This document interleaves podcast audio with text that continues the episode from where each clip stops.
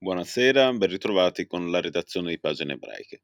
Già in passato nella rosa dei favoriti per il Nobel per l'economia, Joshua Engrist, economista israelo-americano, ha ottenuto quest'oggi il prestigioso premio dell'Accademia svedese, un Nobel condiviso con i colleghi Guido Imbens e l'economista canadese David Card.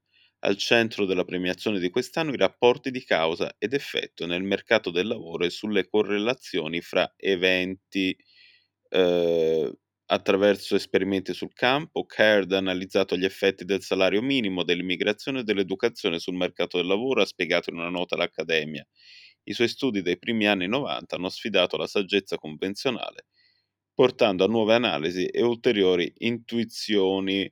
Si fa poi riferimento ad Engrist e Imbens che a metà degli anni 90 hanno risolto questo problema metodologico dimostrando come dagli studi sul campo si possono trarre conclusioni precise su causa ed effetto. Gli studi dei tre economisti combinati hanno dunque mostrato, qui è sempre l'Accademia svedese ad esprimersi, che gli esperimenti sul campo sono una ricca fonte di conoscenza eh, prima reazione naturalmente è di grande felicità ed entusiasmo da parte dei diretti interessati. Sono molto felice per il premio, è un onore riceverlo, ha dichiarato Engrist all'emittente israeliana Khan, docente di economia al Massachusetts Institute of Technology. È nato negli Stati Uniti in Ohio e ha poi fatto la, la, la, la salita, la migrazione in Israele tra il 1987 e il 1989 ha ottenuto un master e un dottorato all'Università di Princeton.